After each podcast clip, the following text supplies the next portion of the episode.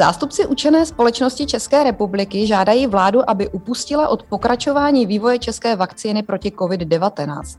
Projekt je podle nich naivní a nekompetentní.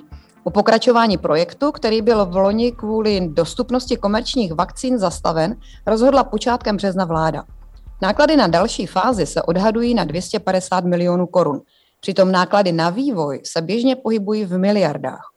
Jedním z vědců, kteří kritizují pokračování vývoje české vakcíny, je i virolog, ředitel Biologického centra Akademie věd České republiky a první místopředseda Učené společnosti Libor Grubhoffer, kterého vítám v dnešním podcastu pro biznis. Dobrý den, pane profesore. Dobrý den vám přeji. Já se jmenuji Martina Vašičková a dnešním podcastem pro biznis vás budu provázet. Pane profesore, proč je podle vás nesmyslné ve vývoji české vakcíny pokračovat? My jsme poprvé vlastně zareagovali už v loni, v květnu dva tisíce dvacet, kdy poprvé tehdejší ministr zdravotnictví s touto myšlenkou přišel a v dnešní době, kdy už tehdy byly avizované moderní vakcíny od předních farmaceutických firem a jejich akademických partnerů, tak celý ten projekt působil skutečně velmi naivním způsobem a jako jakýsi nástroj, jak přihrát určité skupině lidí, navíc ve státních institucích, poměrně velkou částku finančních prostředků. Proto jsme tento postup kritizovali a doporučili, že se máme upnout na mezinárodní spolupráci, na aktivity, které vlastně povedou k tomu, že Evropa spojí své síly a napře své síly k podpoře perspektivních vakcínových projektů skutečně na bázi moderních biotechnologií. A to už tehdy před bezmála rokem se skutečně také dělo, poněvadž vznikl Fond Evropské unie na podporu vývoje a výroby vakcíny proti covid devatenáct. My jsme byli potom velmi překvapeni, když se nedávno znovu dostala tato vakcína na přetřes a opět se o ní začalo oficiálně mluvit, dokonce myšlenka znovu oživení tohoto projektu byla schválena na zasedání vlády. Naopak jsme byli velmi potěšeni ke konci loňského roku, kdy ministr Blatný už celou záležitost uzavřel. Inaktivovaná česká vakcína proti covidu se v uvozovkách a obrazně dostala k ledu a bylo zřejmé tedy, že už se znovu nedočká toho oživení a že skutečně půjdeme cestou seriózních projektů a spolupráce na nich. Čeští virologové mají dobré jméno ve světě. Proč si myslíte, že by nemohli přijít na něco, co by třeba mohlo posunout ten vývoj? Tak česká, respektive československá virologie má skutečně a měla obrovský zvuk ve světě, speciálně i v té oblasti vývoje a výroby vakcín. V tom jsme představovali velmi respektovaného partnera už vlastně od konce padesátých let. Byli jsme první, kterým se podařilo na našem území vymítit dětskou obrnu polio v roce devatenáct set šedesát jedna v minulém století a poté následovala celá řada dalších velmi úspěšných vakcín z produkce tehdejšího ústavu seročkovacích látek. To je slavná éra. Ta potom byla v devadesátých letech bohužel nešťastnou privatizací ústavu seročkovacích látek zničena. Od té doby také celý ten koncept vakcín, což je samostatná disciplína jistě ve vědní oblasti virologie, tak se dostal do ústraní, a to zejména proto, že Česká republika v tom novém světě svobody a demokracie už dobře nemohla konkurovat právě těm nadnárodním národním farmaceutickým společnostem, které se vlastně velice pevně ujaly vlády na světovém trhu vakcín včetně vývoje nových generací vakcín. Čili pro nás je to opravdu jenom otázka, abychom vždy dokázali najít a uplatnit pro naše mimořádně zdatné mozky našich, zejména teď mladých kolegyň a kolegů, kterých je skutečně v naší zemi celá řada, uplatnění v těch mezinárodních projektech spolupráce. Víte, my jsme podobně malá země jako Belgie a Belgie v současné době a belgická firma Janssen Pharmaceuticals vlastně, která je součástí Johnson and Johnson koncernu, tak, tak získala schválenou vakcínu. To je v podstatě belgická vakcína. To je právě ilustrace toho, že i malé země, malé národy, které jsou dostatečně otevřené i mozkům z ostatních zemí světa, takže dokáží uspět na, v takovýchto zásadních a náročných projektech, jako je vyvinout novou vakcínu. Čili v tomto není, myslím si, že to je v tom našem přístupu, který je velmi naivní v tom, že se upíná na státní instituce. V té oblasti vakcín to není otázka jenom toho základního, respektive aplikovaného výzkumu, ale také farmaceutického biznisu.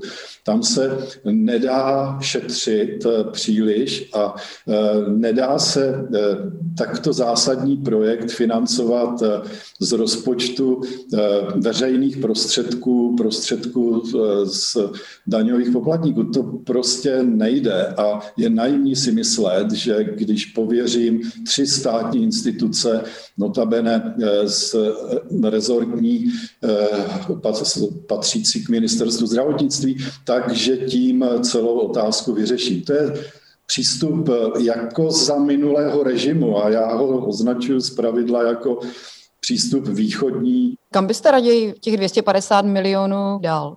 Já bych je docela rád nechal právě v tom rezortu zdravotnictví a velice bych se přimlouval, aby se zmodernizoval. Nejsou to zas tak velké peníze, aby se z toho dalo udělat zázrak, ale rozhodně se dají zmodernizovat infekční provozy ve státním zdravotním ústavu, který je vlastně tou státní institucí zodpovědnou za sledování šíření původce COVID devatenáct, tedy viru SARS-CoV dva, aby byla posílena velmi výrazným způsobem národní referenční laboratoř pro chřipku a nechřipková respirační onemocnění, respektive aby vznikla nová národní referenční laboratoř pro koronaviry. Vy jste měl být součástí české delegace, která teď byla v, s premiérem Babišem v Izraeli, kde se mělo mimo jedné také jednat o té spolupráci na vývoji vakcíny. Proč jste nakonec nejel? Já jsem byl skutečně překvapen, že mě premiér pozval uh, už tedy do té první výpravy, která se neuskutečnila a uh, právě jsem cítil jako, řekněme, mluvčí té skupiny Učené společnosti, která se znovu ozvala proti znovu oživení uh, projektu české inaktivované vakcíny, že uh, bych um, měl asi být členem této delegace. Nejprve jsem premiérovi souhlasil.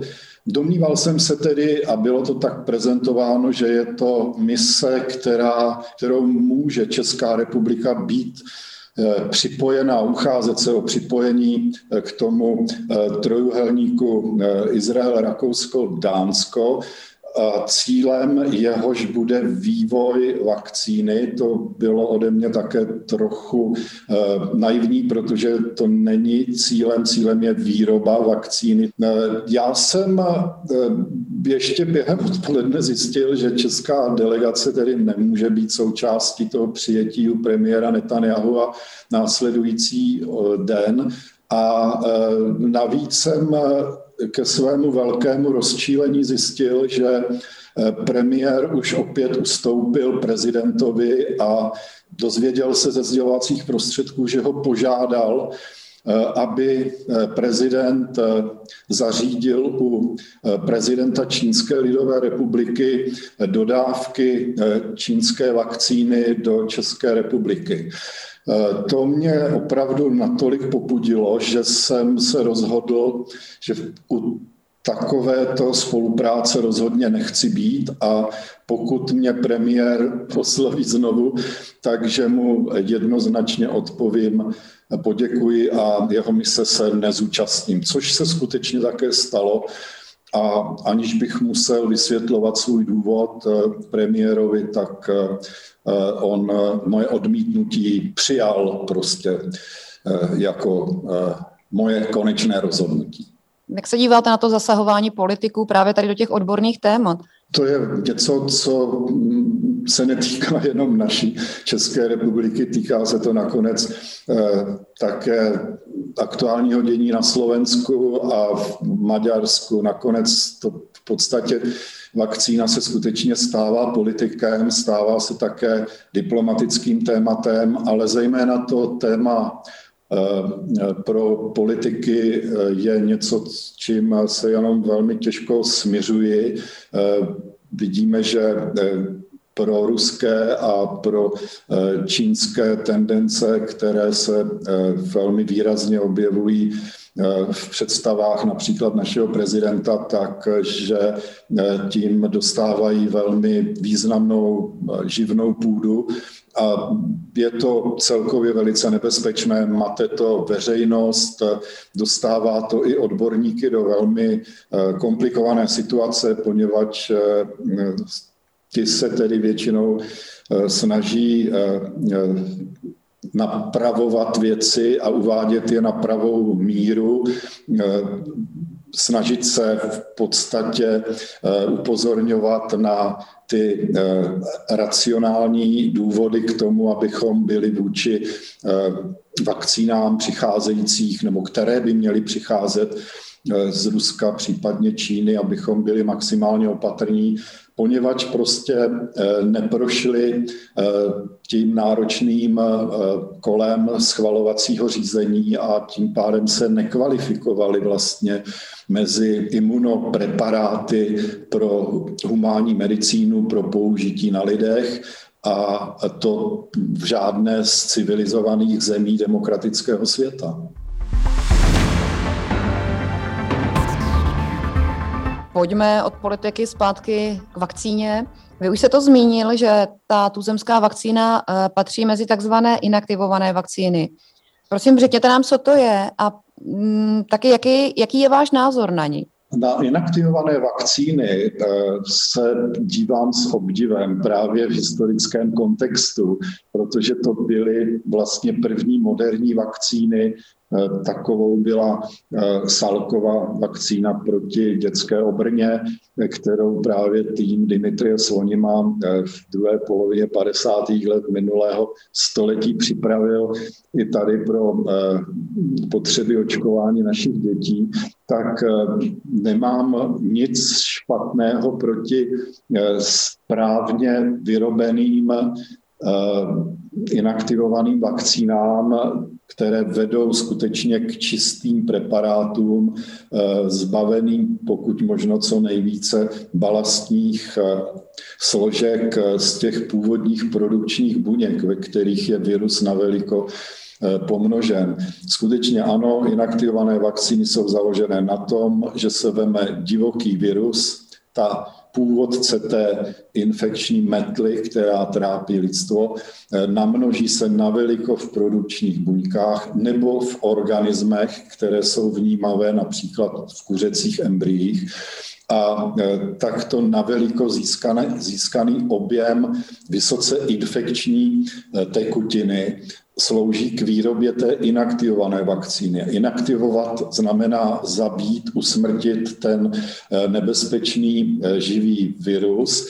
A to se děje zpravidla chemickou cestou, na to jsou jednoduché způsoby a virus je skutečně bezpečně usmrcen, inaktivován, pak, pak je purifikován a, nebo koncentrován, řekněme, do malého objemu a následně purifikován, zbaven těch balastních složek produkčních buněk. No a už je upraveno to množství těch usmrcených virových částic do potřebné koncentrace pro vhodné právě k podání formou očkování těch, těch očkovaných, očkovaných osob, očkovaných jedinců. Je to jednoduchý, vlastně velice jednoduchý postup. Kvalita té konečné očkovací látky je závislá právě na tom, jak dobře je, jsou ty virové částice očištěny od těch balastních složek produkčních buněk. No a to, jsou někdy, to je někdy vlastně největší oříšek celé té výr, toho výrobního procesu.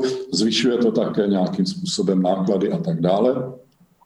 Ale hlavně je to opravdu klasický postup, který ještě v celé řadě případů se dodnes drží. U těch inaktivovaných vakcín je třeba být na pozoru právě z hlediska té čistoty. To ale ještě nic neříká proti té české inaktivované vakcíně nebo tomu projektu na českou inaktivovanou vakcínu proti covidu. Ten hlavní argument je, že v situaci, kdy právě pandemie covidu obrovsky zmobilizovala, nebo řekl bych dokončila to, to, to úsilí moderních biotechnologií, spousty vědeckých pracovníků na světě ve špičkových laboratořích, posledních patnáct let velmi, velmi intenzivně rozvíjeli a rozvíjejí právě moderní ty platformy typu genových nebo vektorových vakcín, případně vakcín na bázi rekombinantních proteinů. To se dostalo do, obrovské, do, do obrovského rozvoje a najednou se ukázalo, že právě díky té covidové pandemii, to tu máme a ono to funguje. A do toho my přijdeme se staromódní inaktivovanou vakcínou. Ta staromódnost, to není jenom jak, jakési, jakýsi nespravedlivý odsudek. V té staromódnosti, respektive v té modernosti naopak, je to hlavní, co my na těch moderních platformách vakcín potřebujeme, od nich potřebujeme, co na nich také obdivujeme, a to je ta jejich adaptabilita pro nově se objevující mutace, nově se objevující varianty covidu devatenáct právě v důsledku mutací. A to vlastně žádná inaktivovaná vakcína nemůže dostatečně efektním způsobem pokrýt. Takže ten náš způsob by byl vlastně jako zastaralý. Ten náš způsob by byl velmi zastaralý a v tom novém pojetí, tak jak byla předložena důvodová zpráva pro jedná, nedávné jednání vlády, tak poněkud tajemný realizační tým za touto českou vakcínou e, sděluje, že naopak oni chtějí namnožit na veliko různé varianty a ty potom do té konkrétní vakcíny míchat do sebe do, v rámci těch očkovacích látek nebo té očkovací látky konečné. A tím pádem by vlastně z jejich pohledu byla ta univerzálnost k novým, k novým adaptacím zajištěna. Samozřejmě tomu se nedá v zásadě nic vytknout, skutečně koncept, který lze staromódním způsobem naplnit a takovou vakcínu si připravit, jenomže problém je, že mezi tím uplynou dva roky a my tu budeme mít nějakou jinou variantu a ta e, pracně nákladným způsobem vyrobená staromódní vakcína už také nebude mít sto procent účinnost nebo řekněme devadesát procent účinnost. Pojďme k očkování samotnému. Proč vlastně očkovat? No ano, to je otázka, kterou proč očkovat, to je otázka, která není jenom akademická, kterou si klade spoustu lidí, zejména lidi, kteří přesvědčili sami sebe, byli přesvědčeni, že vlastně očkování není třeba, že infekční původce infekčních onemocnění, patogeny virového či bakteriálního původu lze překonat už jenom tou naší fyzickou zdatností, už jenom tím, že budeme zdravě žít, budeme mít dostatečně silnou imunitu, obranu, schopnost a tak dále. A že pak se právě organismus člověka, lidí dostatečně dobře vypořádá s jakýmkoliv vetřelcem, který způsobí nebo může způsobit infekční onemocnění. Čili to je předsudek, který velká část lidí skutečně má. Problém je, že fyzická zdatnost, odolnost každého jednotlivce má své limity a naše vlastní obranyschopnost, velice rozpracovaná celým tím dlouhým evolučním vývojem, k dokonalosti prakticky, tak má svoji kapacitu a ta kapacita bohužel není neomezená a dokáže odolávat takovému vetřelci závažného infekčního onemocnění, původci závažného infekčního onemocnění jenom po velmi krátkou dobu. Čili na úrovni jedince je to vlastně dáno tou kapacitou imunitní, imunitního systému. A ta podmiňuje potom i odolnost, řekněme, toho kolektivního typu. Pojďme zpátky ke koronaviru. Jsou nějaká čísla nebo nějaká, nějaké odhady, kolik procent lidí teda musí tou nemocí projít nebo musí být proočkováno, aby vznikla ta kolektivní imunita, abychom už se teda nemuseli bát? V tomto případě je, jsou ty nároky poněkud nižší, takže my potřebujeme, řekněme, mít asi tak šedesát až sedmdesát procent lidí naočkovaných vakcínou nebo vakcínami, které mají, řekněme, alespoň osmdesát procent účinnost. No a těchto osmdesát procent bude doplněno ještě bohužel i o lidi, které, kteří ne, onemocnění prodělali, kteří, kteří se nak, přirozeně nakazili koronavirem, SARS-C o V dva, prodělali covid devatenáct, čili sčítají se tam oba, oba ty příspěvky. Ale celková míra imunizace by měla být alespoň osmdesát procent, čili ta pocházející z vakcín třeba řekněme šedesát procent a dvacet procent populace, která by to e, prodělala. A myslíte si, že toho dosáhneme? Ona česká společnost je trošku taková jako pesimistická k očkování. Jak byste přesvědčil ty e, nepřesvědčené? Česká společnost je a nese si sebou určitou nedůvěru v očkování. Je to celý společenský fenomén, jehož podstata je také vlastně velice, myslím, sociologicky zajímavá a stojí za to se jí zabývat. Já pevně doufám, že pod tíhou těch okolností, zejména teď vlastně té třetí vlny, kterou procházíme díky v takové míře právě díky té nové, virulentnější, rychlejší variantě britské, takže celá řada lidí, aspoň tak, jak to sleduju ve svém okolí, tak už změnila názor a spíše se Spíše se nějak začíná právě chytat té možnosti, kdy už konečně se budeme moci registrovat pro očkování. Takže mám pocit, že se situace veřejného mínění, pokud jde o očkování proti covidu, přeci jenom mění. Dejme tomu, že vím, že půjdu na očkování až třeba za půl roku. Jsem taková věková skupina, která nemá vyhlídky, že v nejbližší době bude očkovaná. Co byste mi doporučili, jaké zásady mám tedy dodržovat, abych, co nej, abych se co nejvíce chránila? A nezbývá než ta základní protiepidemická opatření velice důsledně dodržovat.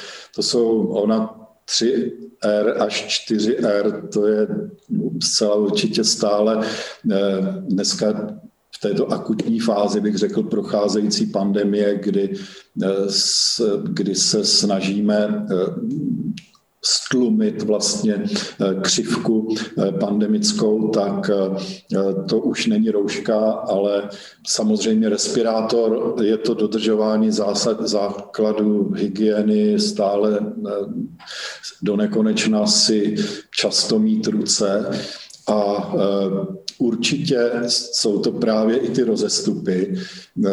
To čtvrté R, to je rozum a ten bych nás neměl opouštět a měl by vlastně dbát na to, aby tak tři R jsme měli stále na paměti. Já se chci vrátit krátce k tomu těm rozestupům. Ty jsou skutečně asi důležitější, než si lidi dovedou představit. V tom se třeba liší právě koronavirus a chřipka. Chřipka je, chřipka působí v podstatě formou kapének, aerosolu a tak dále a kontaktů mnohem intenzivněji než ten, než koronavirus. Koronavirus si myslím, že jemu se dá čelit, když člověk udržuje dostatečnou vzdálenost od lidí ve svém okolí.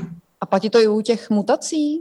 A platí to zcela určitě u těch mutací, tam bych řekl ještě víc, poněvadž oni jsou, mají větší reprodukční číslo, tam v podstatě jimi dochází k nakažení o něco více lidí než, než té původní divoké varianty. Pane profesore, otázka na závěr. Jak si myslíte, že bude vypadat letošní rok, rok dva tisíce dvacet jedna, z pohledu koronaviru? Mysleli jsme v loni na podzim, kdy jsme si ještě bohužel nepřipouštěli, že někde na britských ostrovech se rozjíždí poměrně nepříjemná varianta, virulentní varianta viru SARS-CoV dva, původce COVID devatenáct, tak jsme si to malovali už docela optimisticky, že s nastupující kampaní plošné očkování vlastně léto už bude docela prima, že ještě občas budeme tu roušku nějakým způsobem potřebovat a používat, ale že to v zásadě budeme mít za sebou. To teď tak nevypadá, byli jsme vyvedeni z omylu velmi docela drsně hned z kraje roku a řekl bych, že skutečně jsme si uvědomili, že si to uvědomili široké vrstvy lidí, jakkoliv stále přetrvává to zlehčování a zpochybňování, že situace je vážná, že je nesmírně důležité, aby se očkování podařilo v co nejširším měřítku proočkovat co nejvíce lidí, a to pokud možno do léta, abychom v létě mohli přeci jenom se zbavit té hlavní úzkosti, kterou asi většina z nás má, z pomyšlení, že tady někde všude kolem nás jsou nějaké nebezpečné virové částice. A to psychologicky není rozhodně dobrý pocit.